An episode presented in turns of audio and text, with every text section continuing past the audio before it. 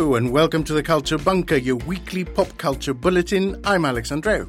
And I'm Siân Pattenden. This week we are thrilled to be joined by singer-songwriter and all-round creative hothouse Kathryn Williams. And time loop chaos. We watch season two of Natasha Lyonne's Russian Doll on Netflix. Plus, we listen to Two Ribbons, the third album by Let's Eat Grandma, and contemplate Steve Coogan and Sarah Solemani's Me Too comedy Chivalry on Channel four. And we have the best songs of all time. All this on today's Culture Bunker.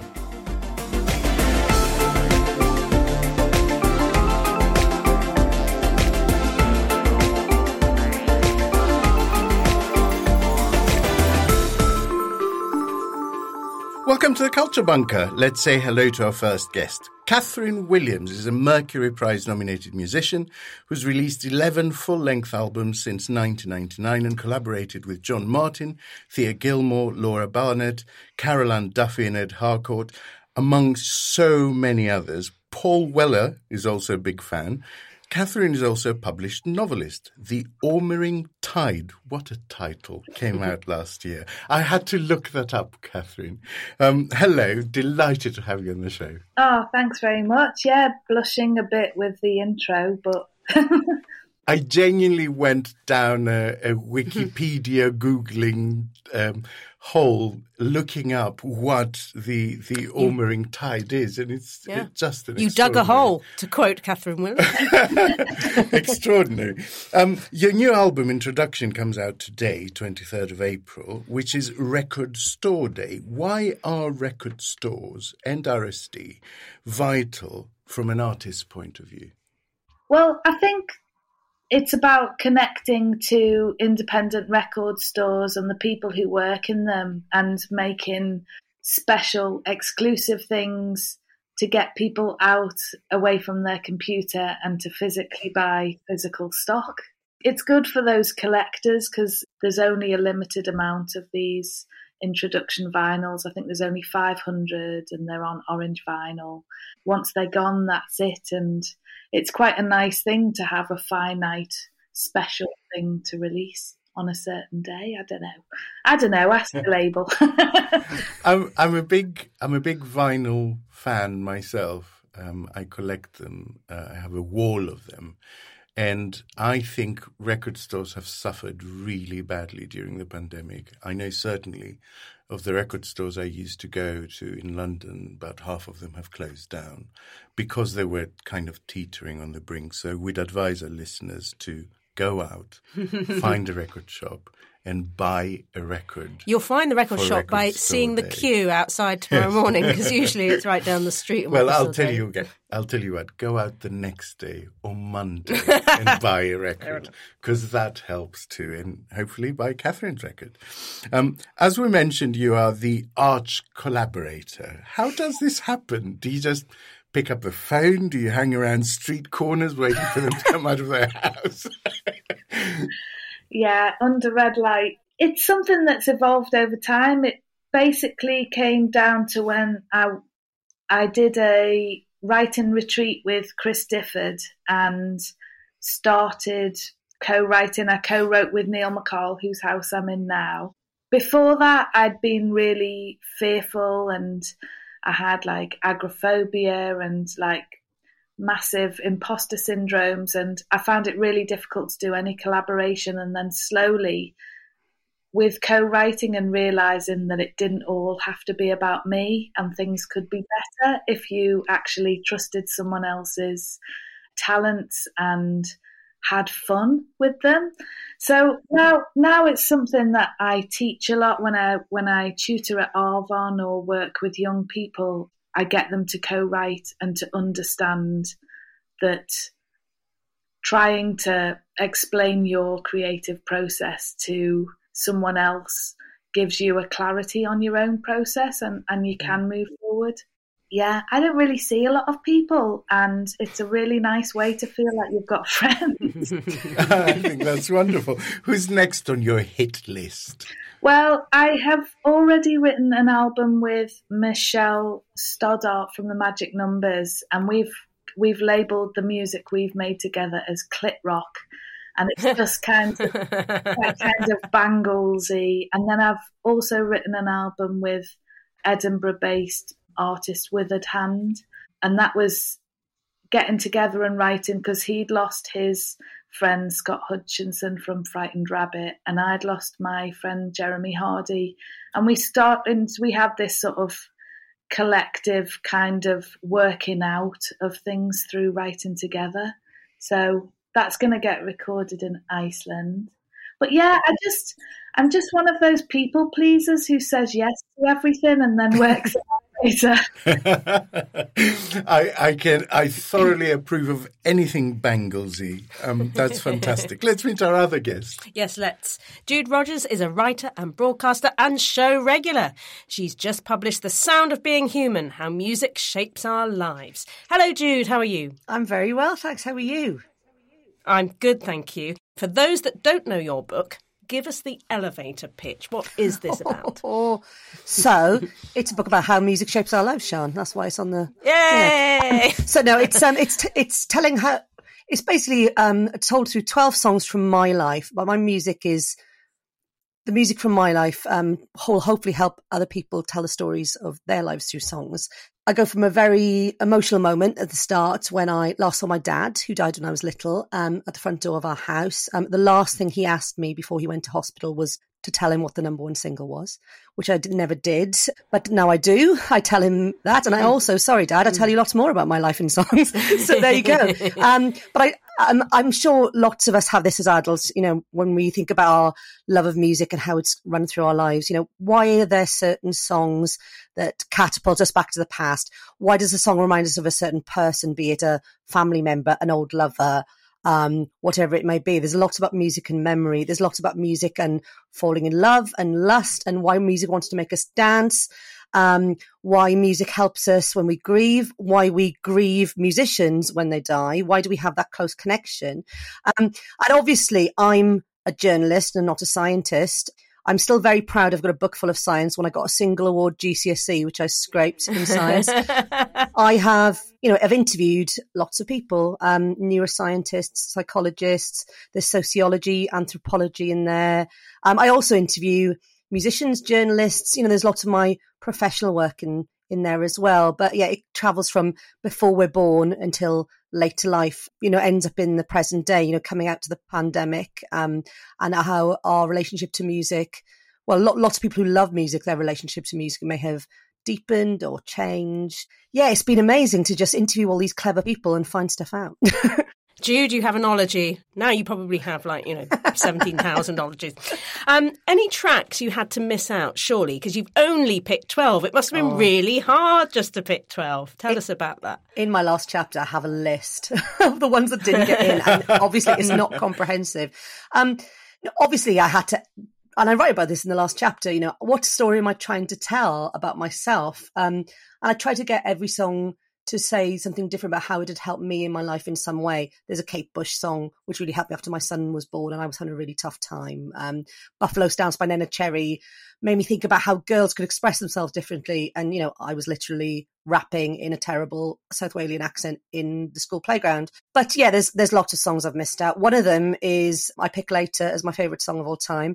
I've got no Sam Cooke or Dusty Springfield in the book, which is insane. But I think with them, it's not certain songs I click with, it's their voices and certain albums. So it's, yeah, it's specifically about songs. I am making an extended mega mix playlist of this, Yay. Book, which has, which goes from Eliane Rodig to Max Boyce. So that's quite good. Okay.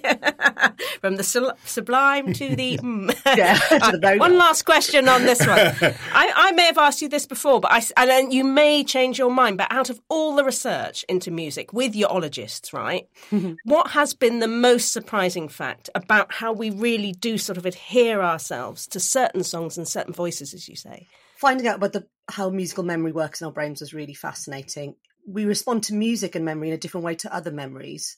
And it's in the same part of our brain that um, our sense of self and identity and relationships is, you know, it's all firing up in the same part of the brain. You know, in some ways it's not surprising, but to have that confirmed by people who put electrodes on people's heads is amazing. And I just love finding out about how babies, um, the first study that proved that babies could remember something from the womb, used music as its tool. And yeah, this it's it's just fascinating. There's lots of debates within neuroscience about whether music is part of our evolution, but I very much argue, you know, why is why is it still here if it's not part of, you know, being human, who we are, how we've evolved, how we connect with each other, express ourselves, all these things. But yeah, this, you know, I also like the bit where um, somebody's talking about um, having an orgasm under an um, fMRI scanner. That's quite good. Well, I'll leave that for you to find. Buy the book, my, buy the book. my, my mother, who's in the very advanced stages of Alzheimer's, has lost completely the ability to speak.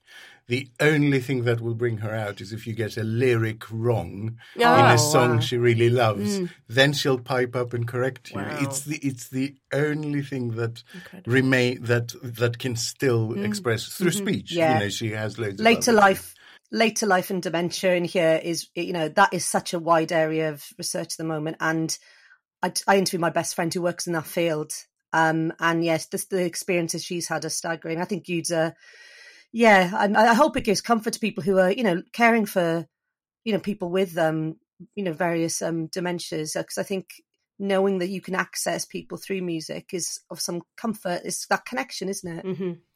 And for those of us who feel we're sliding into dementia already. Anyone else? Uh, anyway.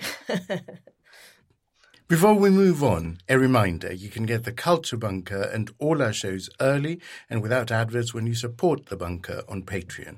That means daily episodes on politics, science, pop culture, and much more. And special shows just for subscribers. Just search Patreon Bunker Podcast to find out more. And don't you get fresh with me.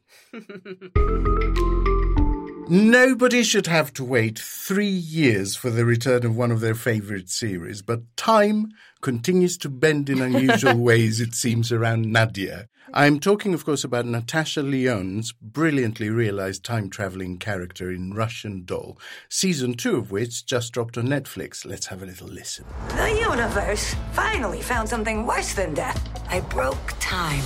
Do I need to be worried?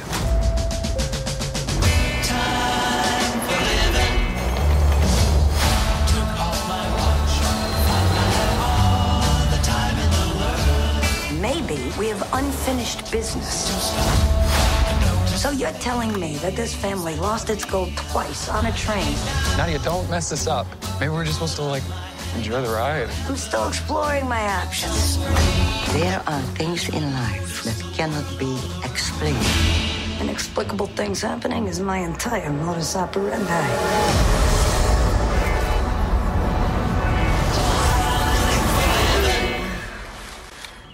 Where are we? More like, when are we? Oh. Never mind. Jude, there's always a special kind of trepidation of second season syndrome when it comes to a series that was as good and fresh as Russian Doll in its first outing. Did it live up to its legacy for you? Well, I have to be the embarrassed person, put my hand up and say I didn't watch the first season. Oh, my goodness, I'm so week. envious of you. No, so um, I don't know how I didn't, because, you know, we've been at home for two years. um, I think, you know, the the great riches that Netflix and various other, you know, streaming services allow us. Um, I love Natasha Lyonne. I loved her in Orange is the New Black. She is just such an amazing character. So I, what I did, which I think this suits the time loop thing of Russian Doll, I watched the first couple of episodes of season two, and then I went back to season one. Brilliant. Um, I did do a little bit of a plot um, summary, you know, cheeky nose on uh, Wikipedia, but then I thought, I can't read this. I don't want to know what happened. So I've kind of gone the wrong way around. But yeah, it's great. What I love about it, and this is going to sound really like I'm three hundred years old, I love that the episodes are short, but how in those episodes you get so many rich ideas and fun and profound stuff at the same time. Obviously, because I watched, you know, season two, episode one, for everything else, something happens in that which I don't think we can say, but it, it twists the idea of the time loop in a very different way to the first season. And for a moment I wasn't sure what, what was going on, so to replay it, and then I realized, and I thought, wow, that's a clever idea. What I love about it, um and I, this seems reflected in the majority of season one that I've seen so far, is just just so carefully put together. Every element is just so, you know, lifts you up. Um there's a um bit in the first episode, which I can quote without spoilers, where just the opening bass notes of Bela Lugosi Is Dead come in. The music is terrific. The music it? is so brilliant. Having great music in great Netflix series is, you know, everybody knows this is a thing that modern telly does brilliantly, you know, from The Sopranos onwards, whatever. Breaking Bad does it fantastically. I just thought this was to another level, and letting a song go on for a very long time, kind of letting it um, immerse you in this different place, if I can say that without being a spoiler. Uh-huh. Um, just how it amplifies her character. What a character, you know. Yeah. Um, yeah. Oh, just her voice is just wonderful, isn't it? It's one of the best things yeah. ever. But, Kathryn, were you a fan before, and are you now or still or not? Well, so while I was waiting for season two, I'd never seen it. And I was kind of really excited just by the title because I could quote my favourite joke that I hate Russian dolls. They're so full of themselves. but, uh, but yeah, so I watched the first two episodes of season one, and that kind of Groundhog Day thing. I loved her character, but that sort of groundhog, like, repetition kind of thing, it kind of did my head in. And then, so I've watched five episodes of season two, and I'm, like, really heavily into it now. And I think that season two is much, much better and more fulfilling to watch. I love her character, and I love how sassy she is, and her quips, and she's always got, like, literally every time she's on screen there's some sort of quotable thing. I mean, when she's in hospital and she's saying something like, are they are they actually seeing patients here, or is this some sort of Beckett play? And like, yeah. like, every time she sort of opens her mouth, even if it's just to sort of do that sort of Jewish shruggy meh, uh, you know, it, it I I love who she is, and, and the fact that it has that, um, you know, from the Velvet Underground to Janis Joplin, and you get the full force of those songs married to her character, who, you know, is like massively sleep deprived, uh, massive drug taking, smoking, you know, just, but like kind of, in a kind of real sort of laid-back, sassy way that you don't always get from a female character. Usually there's some sort of, I don't know, like, payoff for all of that. It is much more like a kind of Sopranos-y kind of lead male character. And I, I love that. And I really loved that the music was kind of echoed in the in the cinematography of it, with the colours and stuff, in the same way that you get those beautiful palettes in like a Wes Anderson film or something. It's definitely got its own sort of world that it lives in. And I think that it was nicely done in a sort of kind of simple way, in the way that like um, a play, a small play in a studio with a, a limited kind of set. It's kind of, it's almost that it has kind of a, a that feel of a studio play. You know, the the set of the travel from one place to the other is the same, and you know what's happening. And I thought it was really clever. A director I once worked with um, said to me something that I, I, I remember a lot while watching this. They said, "Don't apologize for the space you take in the story," mm. and I think that's part of my delight with her character, that she takes up her space in a front-footed, unapologetic way, and you don't, mm-hmm. you just don't often see that. Mm-hmm. Siân, a lot of the fun relies on her swagger and her unfazable New Yorkness. Did your love affair continue to grow, or did it peter out? Well, I'm afraid, Alex, it petered out for this season. A little bit. I liked season one because it is so claustrophobic and it is so close, and the one event keeps happening. And within that sort of box, it reflects her state of mind. As she is boxed in, it's claustrophobic. She can't get out of the state of mind. She can't stop doing this. And it's about her own, you know, mm. it's the metaphysical problems that she has. With this, because they've broadened the storyline out into she, I mean, it's not a spoiler to say she is going to be time travelling in this season. I've watched two. Um, well, she was time travelling last season, just sp- much shorter loop. And much, small, a much smaller yeah, yeah. loop. So maybe yeah. the loop yeah, yeah, is yeah. expanded in that way. And in that, the possibilities being so endless made it less attractive. And her relationships with other people made it, they are not all her. And I almost wanted it to be like a screwball comedy where she can spar with someone who is so very like herself. But they all pale into comparison because Natasha Lyonne is so brilliant. Mm. I felt somehow that was just mismatched in the storytelling. You see, Kathryn, some people like the repetition. Yeah. I like that small, that that, that very yeah. closed off Groundhog Day thing of season one. So season two I felt was a bit, I mean, I like it, but I felt it was flabbier. I couldn't quite connect with her and the other characters because of those reasons so much. And Alan needs to come back a bit more, who was her compadre in the first yeah. season, but, who was but, experiencing something so very similar to her. There's nobody doing that. Also, one more thing. But I think, to, just to interject, yeah. that he he came into the first season more and more as it went on. I suppose so. So I think it mirrors that structure. Or maybe it does. That he you it leaves you wondering what's he up yeah. to. Yeah. At some point, did I, did anyone else notice some German writing behind him? You did, yeah. didn't you? Something um, like that. So, ah, but that comes in later, and, doesn't it? And it's it, like, apparently? what? What's yeah. going on? But one of my points is I've seen a lot of T V recently where someone gets a small piece of paper and it tells them to meet somewhere at a certain time. They don't know what it's about and they all do it. You just don't want a plot where someone just says, oh, fuck it, I don't want to do that. I'll have a cup of tea. And then something really,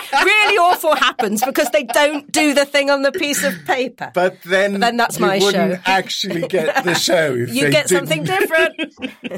um, can I ask you something technical, Siân? Yeah. Uh, Because it struck me that instead of a massive cliffhanger, mm. season one tied up all its loose ends. Yes, you see, yeah. Did it was that, very satisfying. Did that actually create more of an anticipation to see what they will do with season two instead of actually making it less? Yeah, I suppose so, because then you got to really pull something out of the bag and have a very yeah. different sort of storyline. I do like the way it is about, it's about intergenerational trauma.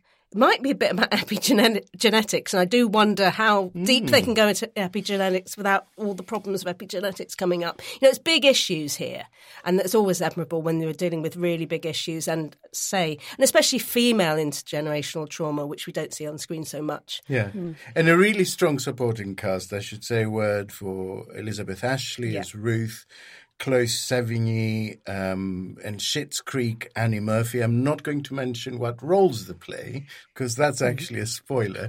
And even Rosie O'Donnell pops up. Did anyone see that in the credits to the first episode? I saw episode? in the credits, yeah. Because she does the uh, underground train announcer. Appa- apparently they just right. wanted a really authentic New York voice. So she picked up the phone and yeah. called Rosie and said, do you want to come and do the train announcements and my thing?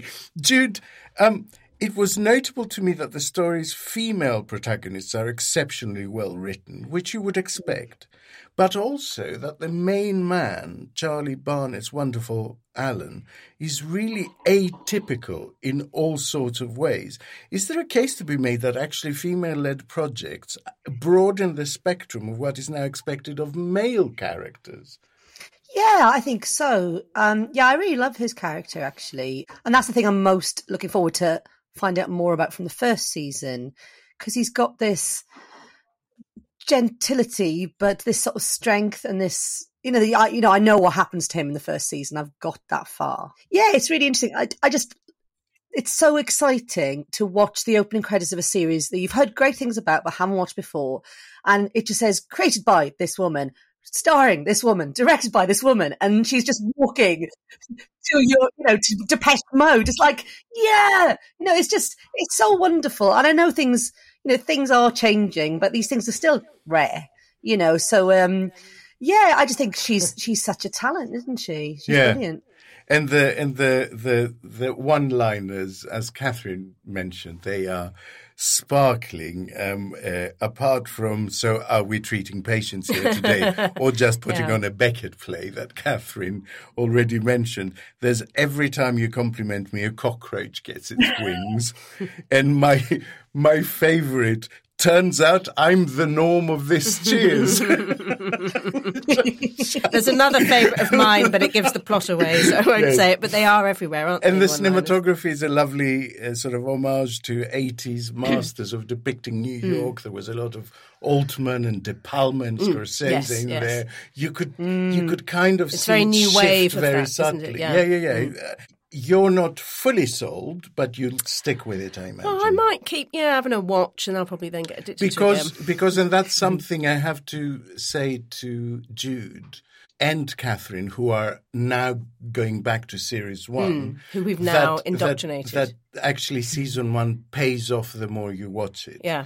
Because there's an enormous amount of Easter eggs basically littered through the first few episodes that then become oh. huge mm. subplots. I, I would uh, so I would say universally a thumbs up with a sort of one wavering. A wavering. Thumb.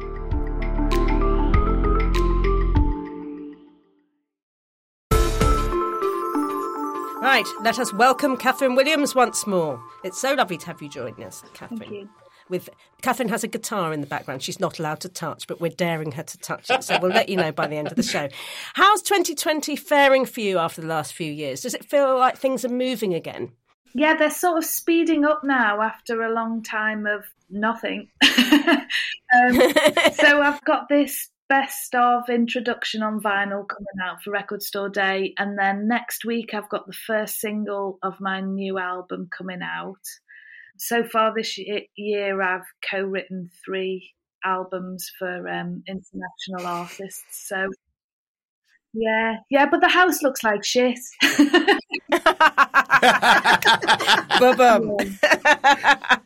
Touché, wonderful. Um, tell us about Introduction. Was it hard picking the tracks? Because your back catalogue is bloody enormous, to use a, a turn of phrase. Yeah, well, two thousand seventeen, the record label, uh, One Little Independent, who I've been on for quite a lot of years, um, they put a box set out, which um, Jude actually wrote the introduction for. And it's like ten albums, ten bonus albums and two books. This sort of introduction, I mean, there's still people that come to my gigs twenty years on who've, you know, are new to it. And I remember when I was a, an art student back in the day that I got into John Martin and Nick Drake from their introduction albums. It's a weird thing since since the box set and doing this, I've never been an artist that's looked back before. That's been a weird change in my life, to like look backwards and see where I've been instead of where I'm going. Mm. Is it helpful? You want to move forward? Moving. So we're going to play Sequins in a moment because it's on the album. Tell us about this song. So um, Sequins is on the album Crown Electric that was produced mm-hmm. by Neil McCall, and it was written with Ed Harcourt. In fact, it was written, it's one of two songs I wrote in Ed Harcourt's bath. He was not in the bath at the time. um, so I wrote Sequins and another song called Cuckoo, which is on an album called Hypoxia. Both of those things were written in his bath in London, which he no longer lives in that house, which is a bit frustrating because it was a great bath yeah, to write yeah. in. Um, so Sequins we wrote in, I think we wrote that in an hour.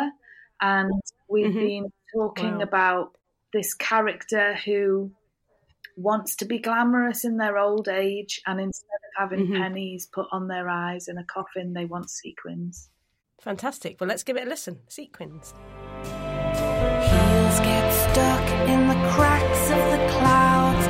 Lightning strikes at the pull of the shoe. If I walk the afterlife with no makeup on, I'll be frightening the angels for good. I'm winning the years, the disintegration. Now the fillers are holding, and I like the sensation. So, Kathryn, apparently I read an interview with you that said you used to sit in cemeteries writing poetry as a teenager.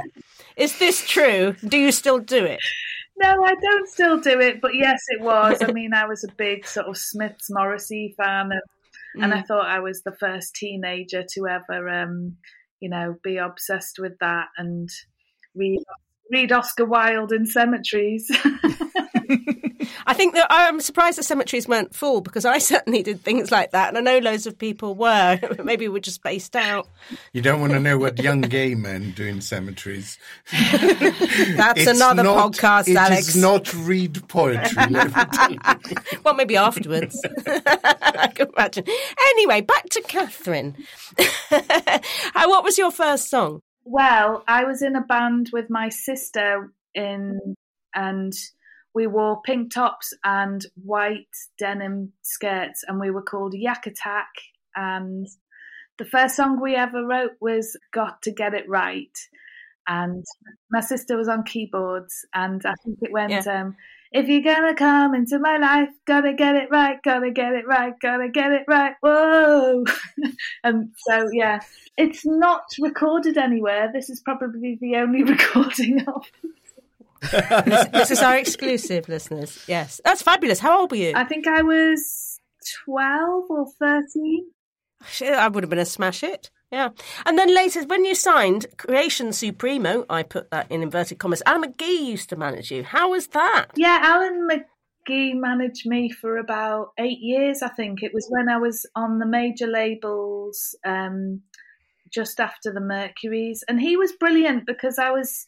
you know, it was riddled with fear and stage fright and imposter syndrome. And, and he always used to just say, um, hey, Kathryn, you know what? Just fuck it. Hey. And, like, strangely, it was really good to hear that before going on stage. Yeah, I used to go to his death disco nights, and he managed the um, the Kills and the Libertines at the time. And um it was kind of a mismatch for me in that world. Like, I remember being backstage at a Libertines gig with all manner of Russian Doll business going on. I, one can imagine. And I yeah. and I remember I remember chatting. I love the drummer in the band, and I remember chatting to him and saying, "Oh, I'm sorry, I'm I'm gonna have to go. My legs are killing me. I've done too much gardening, and I haven't fed the cat." And it was like. And he was so nice. I just realised that, you know, I was not meant for that world, really. And it's probably saved you, Kathryn. It's why you're here today. Yeah. Your voice is just, I mean, your speaking voice is lovely too, but your vocals are just so beautiful. They are soft, they're lilting, but then you hear the lyrics. Um, and it's something that really stands out in your music. There's not a trees and flowers and hello birds. Although there is a bit, but, you know, there's so much less than you would think. Bitingly funny. On Little Black Numbers, the end refrain is just fat men and thin girls, repeated. What? How do these things strike you? Because you're a big poetry fanster, is that right? Yeah, I love poetry. In fact, I spent mm. the whole of the January, the first month, doing um, a poetry course every day of January. Yeah, I heard about this. Was it on Zoom? Yeah, we- in the mornings. What was it? Lots of people sitting down writing poetry all in. Do you know what? Boxes. The first day, the first of January, I signed on thinking no one, really hungover, thinking no one else is going to join, and it was hosted by um, Claire Shaw and Kim Moore, and there was two hundred fifty people ready to write poetry, and it was every single morning of January, and it was amazing.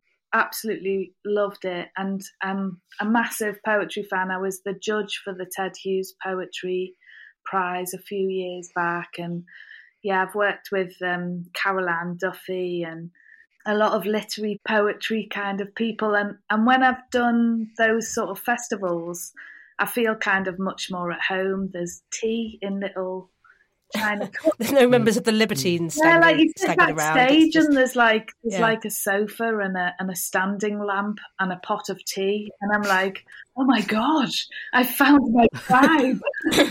I think the greatest amount of elbow patches on cardigans as well at literary events. Yeah, well, that's... I've seen more of them in the wild than anywhere else. Yeah, that's my kind of niche porn, to be honest. And you talk about poetry. Of course, you wrote Hypoxia, which you mentioned earlier, earlier about Sylvia Plath. Did you find out new things while researching it, while writing the album? Because you focus a lot on motherhood and the fact she had two really young children towards the last stages of her life. Yeah, well, so... that was a writing commission for New Writing North that ended up mm-hmm. being uh, an album afterwards. So they sent me everything that she'd ever done and everything that was written on her, which was like a massive amount to get through. Mm. I hadn't known that she'd written children's books as well, and then there was all of her, her art drawings and etchings, which are so beautiful. So I, I concentrated on the bell jar to to make that the sort of theme and the overall kind of umbrella for that record. She's known as like a kind of suicide, the, the sort of suicide poster girl, and then there's all yeah. always associated. There's a fetishization of her, isn't there? In that yeah, sense, very yeah. much one and, aspect. Yeah, and it sort of and it and it sort of flattens who she is as a character, really, because mm-hmm. you know, if you listen to her voice and her like interviews and how much she laughs and how, you know, full and broad we are. It, it, I just, I just found it really the best way to to honour her was to understand her through the writing of her characters and and and avoid the personal life and the sort of cliches within that. Mm-hmm. No, that's wonderful. Mm, absolutely. Musically, who do you listen to when you need cheering up? I listen to all manner of things. Um, I'm a massive fan of Devon Sproul, and her album The Gold String is something that I listen to a lot. I listen to Midlake um, for driving. Um, I listen to loads of podcasts, and um, sort of I think I've sort of mainlined Radio four for the last like twenty years. Um, yeah.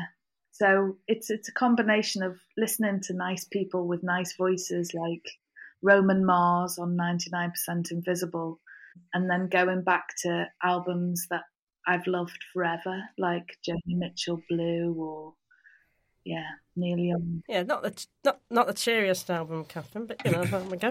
Has, has Carol Ann Duffy ever told you a joke? Carol Ann Duffy is so fucking funny. I love her. When I first met her, I was terrified of her because um, mm. she she holds no prisoners, and if she thinks you're wrong, she will just say it, and I love that about her. But yeah, she's she's very, very, very funny and filthy. Every week we ask our guests to bring in a current favourite track of theirs as a service to you, the listener. Um, Jude, what's yours and why do you love it? I've brought in the new Hot Chip single just out this week called Down, just because I love Hot Chip, and it's the end of April, which means it's nearly summer, and we will have a summer festival season this year, and it's really exciting. It has this great sample from a track I didn't know um, by a band called the Universal Togetherness Band. It's a nice band name. It sounds a bit like a duet between, you know, some really cool kind of soul singers, uh, female soul singers, and um, and lovely Alexis from Hot Chip. But it's very funky and it's very summery, and I can't wait to see them live again because they always make me very happy. Wonderful. It's going on the playlist, and here is a little taste of Down by Hot Chip.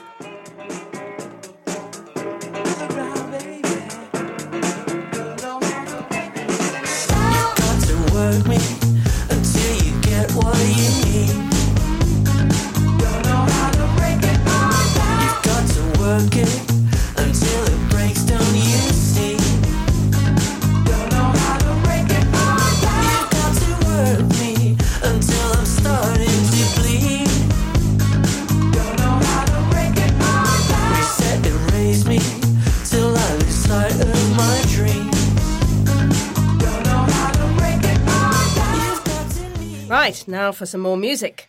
Let's Eat Grandma, whose name is based on a grammar joke, is Rosa Walton and Jenny Hollingworth. Two Ribbons is their third album, released this weekend. After a few turbulent years, including the death of Hollingworth's boyfriend, the musician Billy Clayton, at twenty-two, what will the indie pop duo serve up? Serve up, Let's Eat Grandma, get it? Oh, I oh, know, I see. It's terrible. Yeah. All right, let's listen to Levitation.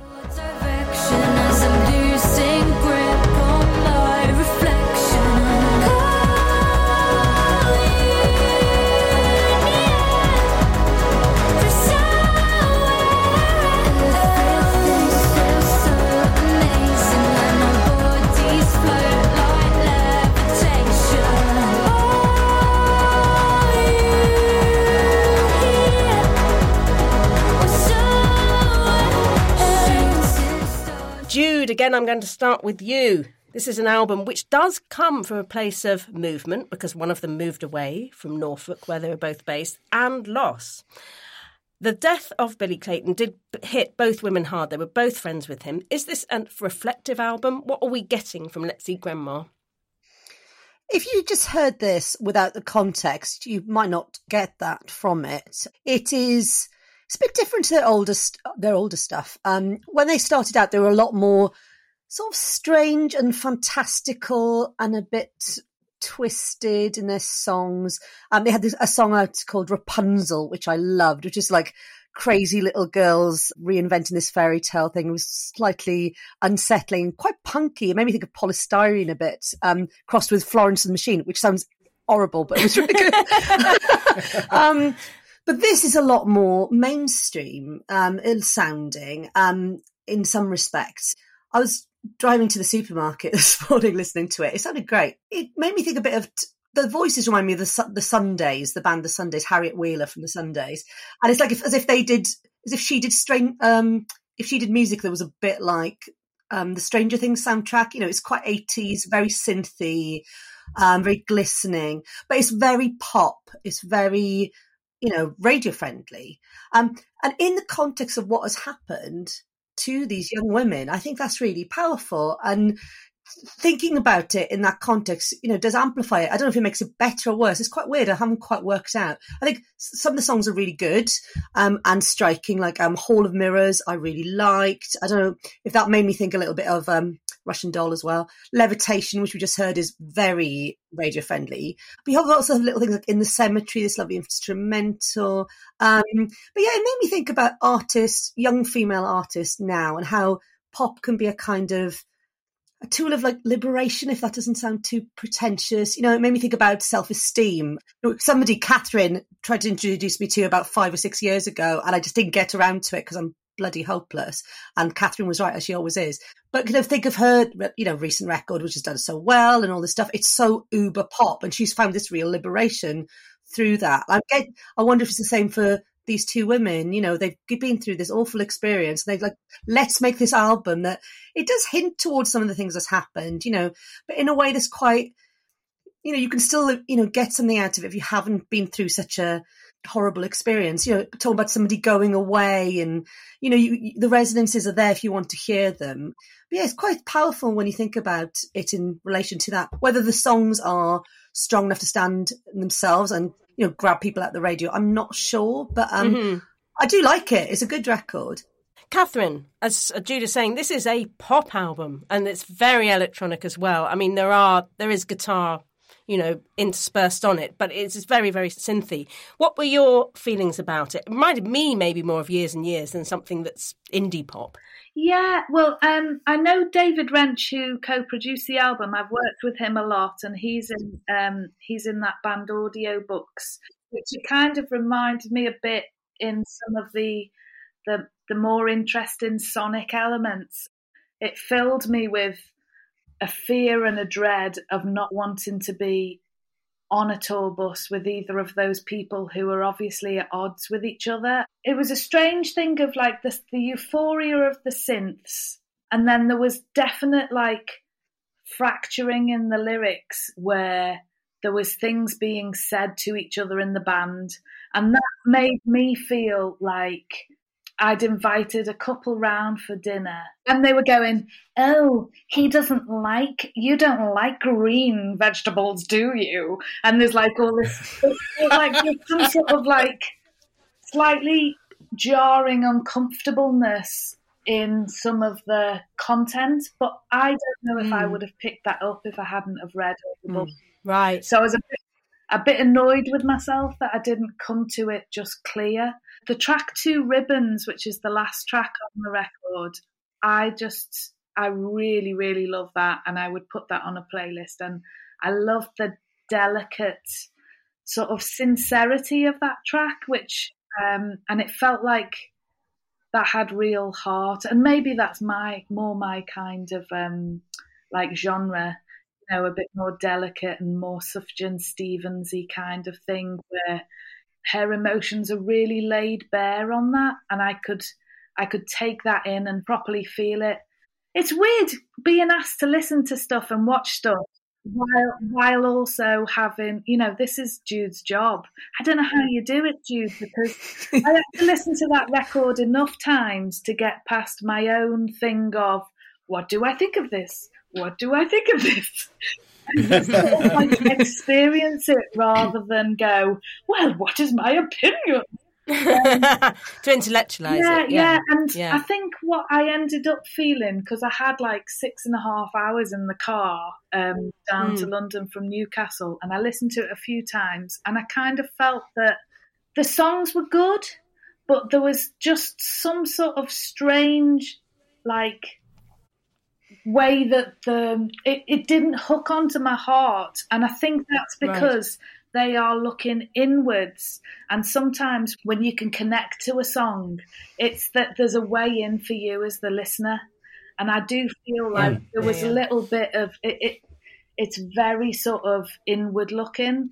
Yes, it's very much a dialogue between them. They are writing songs quite literally about each other and about what's happened in the past two years. Alex, what were your thoughts? Did you find it inward? Or well, did you find I, it- I find I, I think this is quite interesting because I'm the complete outsider to sort of pop music, and so I find it very easy to come to things and just listen to them and see how I react to them rather than mm. thinking in terms of uh, sort of criticism. I loved it. I absolutely mm. loved it. I, I found myself turning it up and dancing around the living room with mm-hmm. my partner. Especially uh, Watching You Go, mm-hmm. I think, was my favourite yeah. yeah. um, track.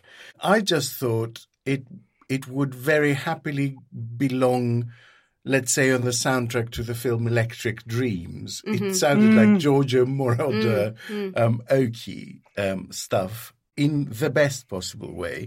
And it, it just filled me with wonder, actually, mm-hmm. about how these two young women in their early twenties could have possibly absorbed that era mm-hmm. um, by osmosis, presumably, and how refreshing it was to have someone look at something so familiar, mm-hmm. not with nostalgia, but coming new to it. Mm-hmm. And I just, I, you know, made this old queen very happy. And I would, I would highly recommend it um, to anyone. I, I just loved it. I listened to it over and over again, and it made me tap my foot. Oh, wonderful. No one's mentioned the W word, wet leg, yet. We will be mentioning later. I think it's interesting that these are two girls talking about female experience in their twenties, and it's about, often it's about their friendship. This band is rooted in their friendship, and they knew each other from when they were four. Mm. They've, there were some fallings out, it seems, having read The Bump too, like Kathryn. A bit of a falling out over lockdown and some really big life changes, including, you know, the love of her yeah. life as died at the age of twenty-two. And I got that same feeling. And I think Jude is right as well about the self-esteem idea. There's something bubbling under, I think, with all those three bands or acts about how do we turn that expen- uh, experience into female empowerment, into making it really good. These aren't about perfect experiences we've had, but we're going to make pop music out of them. And I think those mm-hmm. three examples are really interesting and parallel about what May- women are doing mm-hmm. and how this stuff is sounding and coming out. Look, maybe that's why I loved it, because, you know, inviting a couple round to dinner and having them have a meltdown mm. is my perfect oh, you love evening. Them, right?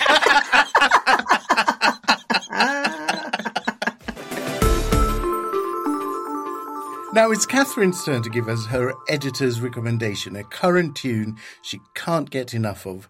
What have you chosen and why? Well, I chose Wet Leg. I've been listening to this for quite a while, and then it's sort of just had a trajectory into being everywhere. And I really, it just reminded me of being in a band with my sister and having fun and the humour of it all and the joy of it all. And is your muffin buttered? Would you like me to get someone to butter your muffin? Is is just one of my favourite lyrics of the year. I think I would say this might be Culture Bunker unofficial anthem, because this song has been requested and played probably more times than any other song I since think September. Wet Leg is certainly Bunker's yeah, they might be our unofficial favourite. Yeah. Um, so this is Chaise Longue by Wet Leg, and we're going to drop it in the playlist, and here's a little taste. Is your muffin buttered? Would you like us to assign someone to butter your muffin? Excuse me. What? Excuse me. What? Hey, you over there on the chaise longue in your underwear. What are you doing sitting down? You should be horizontal now.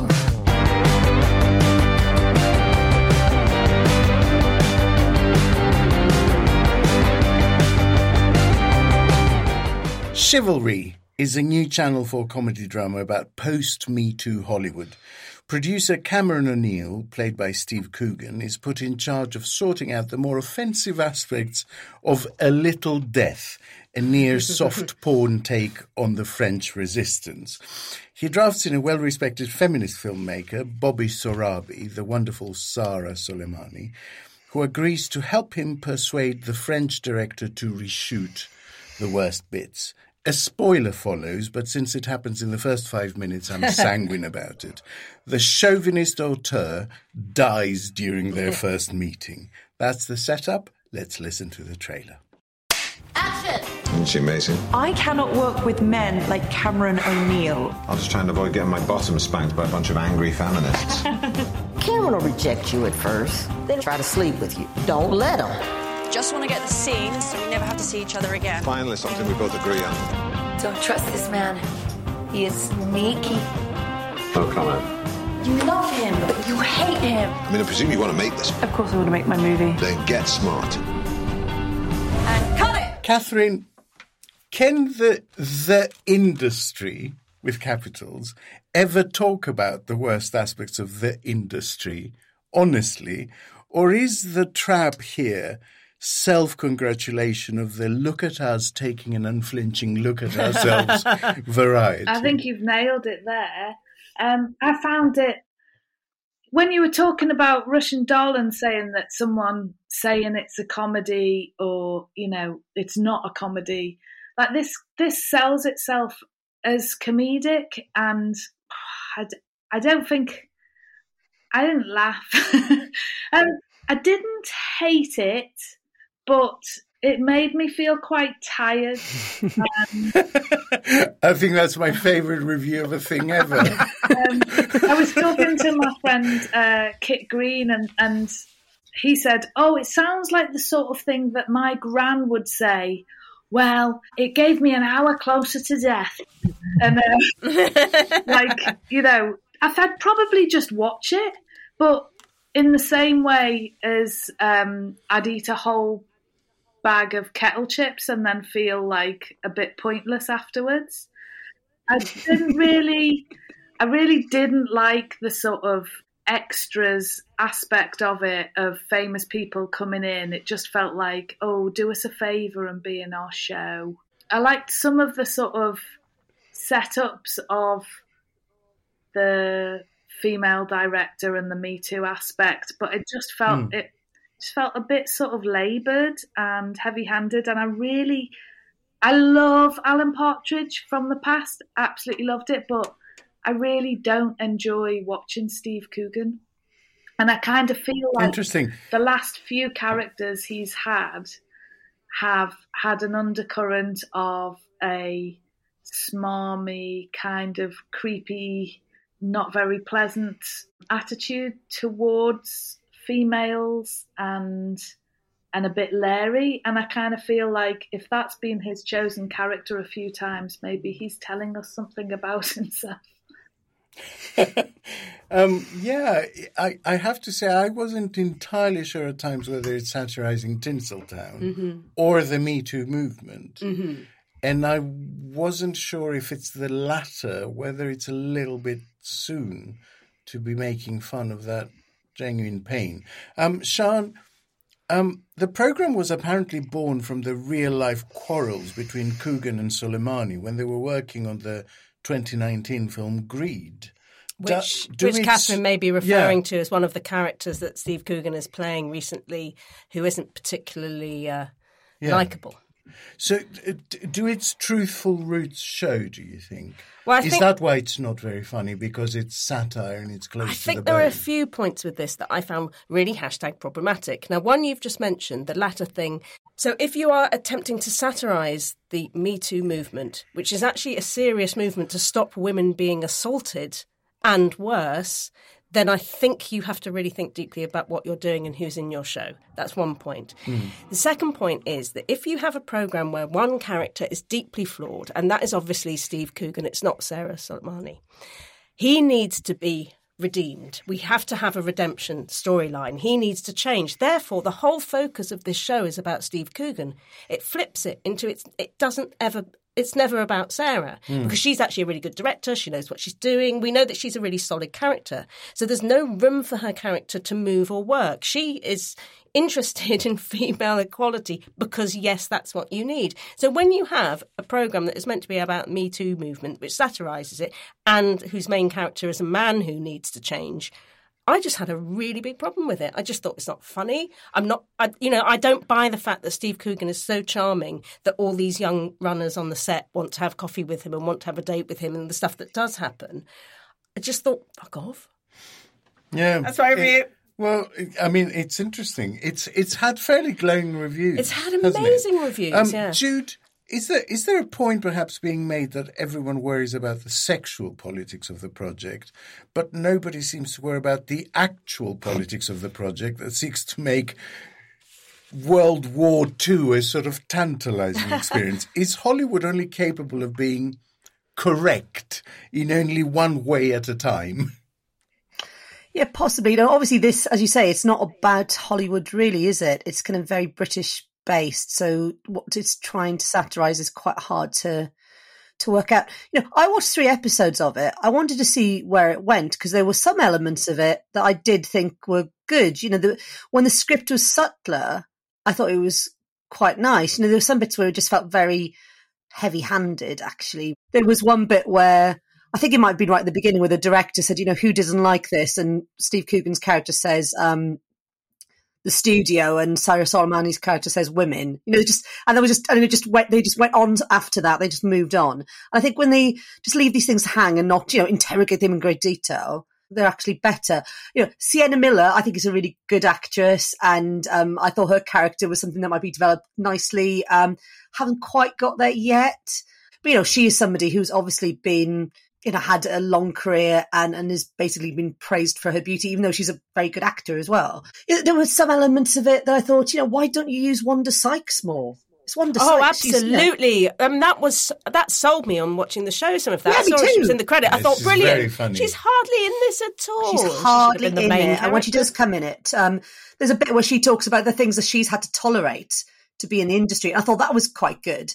But it, that you have these little moments laid against, yeah, very he- heavy-handed stuff. And um, I think I might carry on watching it because I want to see where it goes. And, and I think maybe slightly a bit of a hate watch because I think, oh, I really hope that it doesn't end with Steve Coogan getting together with Sarah Solemani's character, because you could mm, have inklings of maybe yeah. that's mm. where it will go.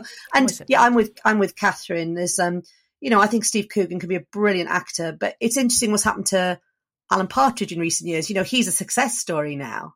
You know, he was much more interesting when he was living in a travelodge. um, and, um, you know, I'm somebody who's had to, had to pull over in a car because I was laughing so much at one of at his Nomad audiobook. You know, he can be incredibly funny, but, um, you know, he's a man who is known to have lots of relationships with women, who is kind of worked in the industry for a long time. Yes, we get it. But, yeah, this I think this is trying very hard to be a serious drama. And I, w- I was similarly very surprised by everybody going, oh, isn't it wonderful? It's like, well, once you peel away at the layers a bit, it's not mm. that wonderful. No, this makes me feel actually quite good, because I thought the reason I wasn't getting it was because I'm not British. Genuinely. Right. Yeah. I, I thought just that the basis, the base point of the comedy that they were mining was this sort of very particular English embarrassment at anything to do with sex and rude words and, ooh, mm. ooh, she said vagina. Um, and, and I think if you're foreign and you don't get a little threesome by, by hearing the word vagina, I, yeah. may, I thought maybe it doesn't work for me. But yeah, no, I, I, yeah, didn't do it. Didn't do it for me either, I'm afraid. And um, it's one of those things that it will remain a mystery what the critics saw that that we didn't, but that is our lot.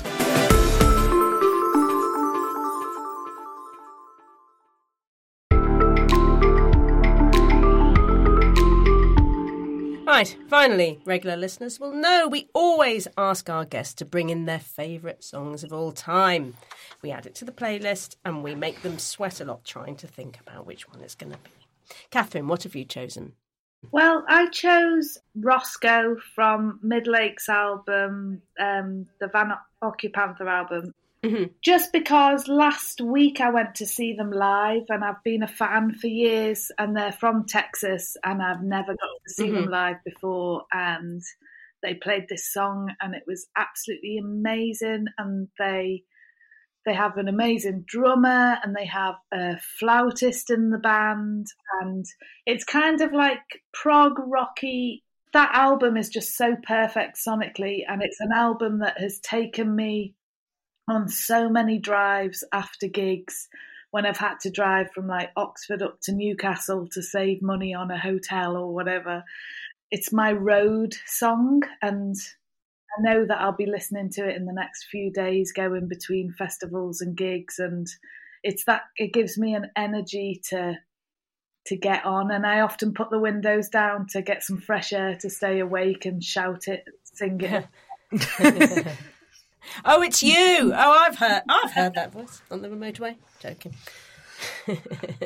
Jude, what have you chosen as your favourite song of all time? Well, obviously, having just written a book about twelve songs that have shaped my yeah. life, um, that's yeah. all I've been thinking about for the last year. And I picked one that isn't a chapter, ch- um, that's a chapter of the book. I picked True Faith by New Order for very similar reasons to Kath picking that brilliant um, Midlake track. I put it on, within seconds, I'm like, elevated somewhere else. It's wonderful. I've always loved it. The first time I heard it, I was about fourteen, fifteen in my grandma's back bedroom with this new little cassette I'd bought, you know, from Woolworths in Llanelli, listening to it in my, in, you know, when I was staying over at my grand's.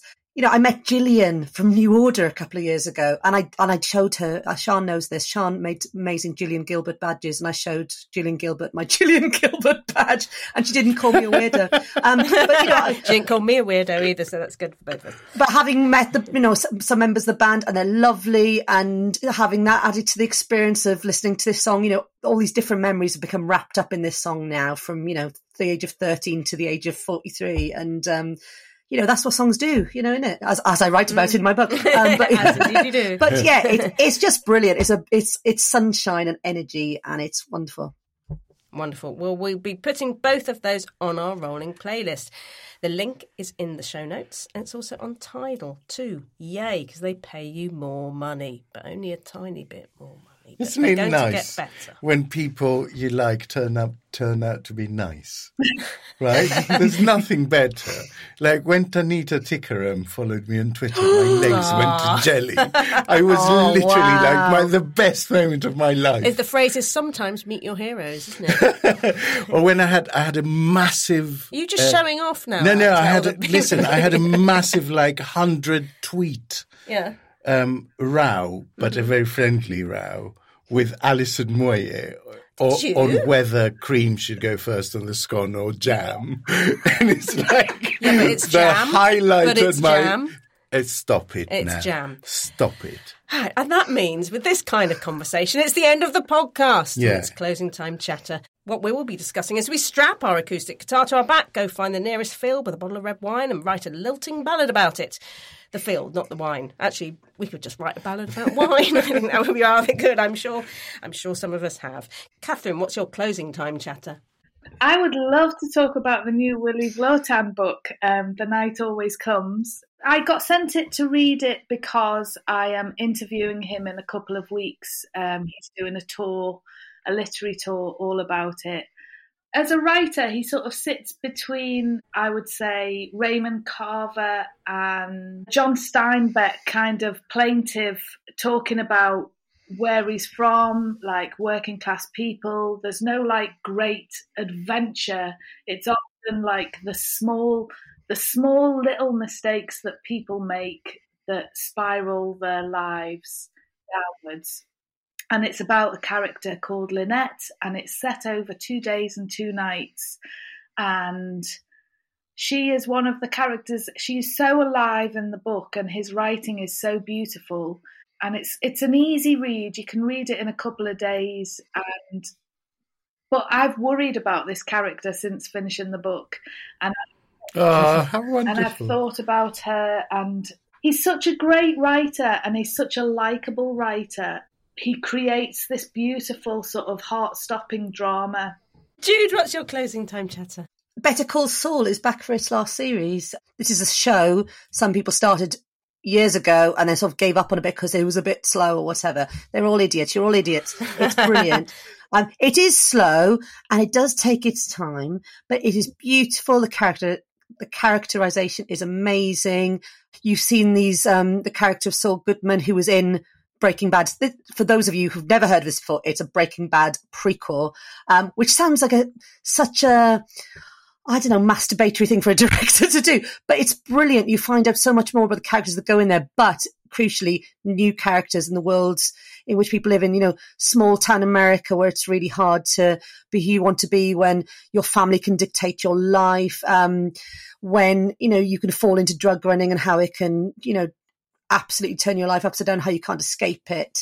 Um, I watched the last two episodes, the first two episodes of the last series um, last night, and it's brilliant. And anybody watching it will be terrified what's going to happen to Kim. That's not a spoiler. Everybody who loves the series, there's the character of Kim Wexler, um, Saul's girlfriend, is one of the greatest American characters ever. But it's brilliant. And if you haven't watched it, just go back to the beginning. It'll take ages, but it'll be worth it. Well, I haven't watched it, so I better go. Oh, it's great. Okay. Alex, what's your closing time chatter? So my closing time chatter is Outer Range on Amazon Prime, um, which is about Royal Abbott, spelt royal but pronounced royal, um, played by Josh Brolin, mm-hmm. who's a Wyoming rancher fighting for his land against a sort of wicked rival family. He rides horses while they ride four-wheelers, yes. to give you yeah. to give you a flavour, who discovers a gaping, swirling black void in the middle of his pasture, um, following the arrival of a mysterious drifter, Autumn, Um, the brilliant Imogen Poots, who has been mm-hmm. a favourite of mine since Black mm-hmm. Christmas. Mm. Side recommendation, go watch Black Christmas. Um, I liked it so much I want to play you a tiny little bit of the trailer. This land, this family, it's always been kind of like a dream to me. I don't know, part of me, I guess. Figured one day I'd wake up. I'm looking for the Abbott Ranch. Yeah, we're not a tourist ranch. Come on, I was looking at Cam. Only be a few days. Autumn. Royal. Glad to finally meet you. Why are you here? You see that? I've been drawing it for years, and now I see it all over the place here. You stay away from her, you understand? And that goes for everyone. I want that land. Why?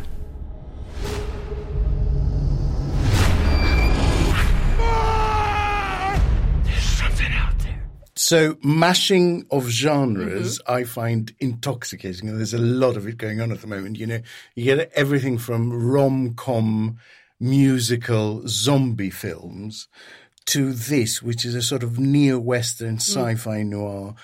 Performances by Brolin, Poots and Lily Taylor as the matriarch are sensational. My other half complained it was slow. Like Jude, I would say um, they're just wrong. I was totally drawn in. There's a rumbling, low-level horror that underlies everything that happens. It makes shots of blade of grass seem ominous. Mm. You know, there's a real Twin Peaks, something is very wrong here vibe mm. to mm. it. And and I, I've watched the first two and episodes. And where can one see I, this? Amazon Let's, Prime. Amazon and they're releasing Prime? It on a weekly basis. So right. I've only seen the first two episodes, but utterly compelling. And it's Outer Range, mm. should you want to look it up. Yeah. What about you, Siân? Well, I'm going to state the obvious, but I am quite intrigued about this Netflix farrago, which I laughed off earlier in the week, going, oh, yeah, of course, you're not going to always have growth. Mm, mm. Some subri- subscribers are going to fall off. That's quite, that's quite common, blah, blah, blah, blah. But when you read more about it, more stories are coming out. They've sacked loads of people. They've cancelled loads of in development shows. They've realised, because I think the rumour was that Netflix was spending so much more mm. than they actually had, and the figures were really inflated. So it'd be quite interesting because, you know, as much as you might hate it, I mean, it just did blaze a trail and everyone else followed. Netflix was fairly revolutionary. Mm. And before we really needed it and before lockdown, it just did set a path of, oh my goodness me, you don't have to be a channel as such on terrestrial T V yeah. to be able to produce all this stuff, to produce your own shows, not just be the platform for showing them. And and it did do some fantastic stuff and still does. So I'm quite interested in how that happens and what the others do, because Apple have obviously tried to really up their game at the moment. They're pouring money into things and the shows are getting better and better. Disney Plus even more. Disney so. Plus is pretty good, yeah, because they've got Marvel and they've got all those things as well. Um, so it's it, what are these services? Are they really indispensable? Did Netflix just...